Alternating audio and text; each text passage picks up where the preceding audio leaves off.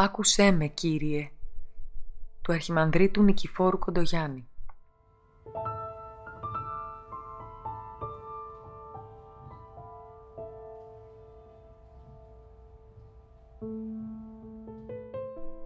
Ψαλμός πρώτος Για μια ορθή πνευματική ζωή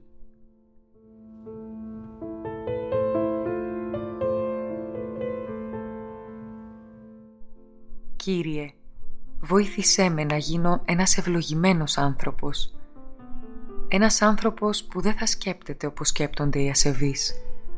Ένας άνθρωπος που δεν θα θέλει να ζει όπως ζουν οι αμαρτωλοί άνθρωποι και ούτε θα επιθυμεί να συναναστρέφεται ανθρώπους που παρασύρουν στην καταστροφή. Ναι, Κύριε, βοήθησέ με μέρα και νύχτα να μελετώ τον νόμο Σου για να μαθαίνω ποιο είναι το θέλημά Σου ώστε σύμφωνα με αυτό να σκέφτομαι και να ζω.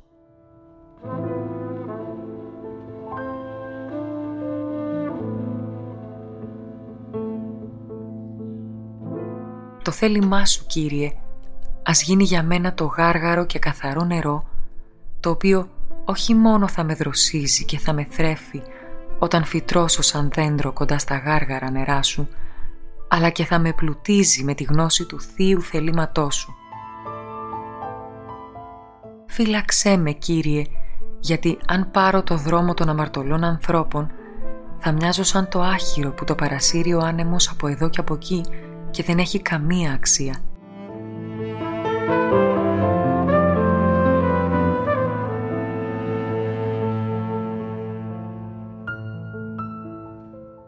Κι αν εγώ, Κύριε, που είμαι δική σου εικόνα, καταντήσω να γίνω ένα άχρηστο άχυρο, τότε με τι πρόσωπο θα εμφανιστώ μπροστά σου κατά την ώρα της κρίσεως;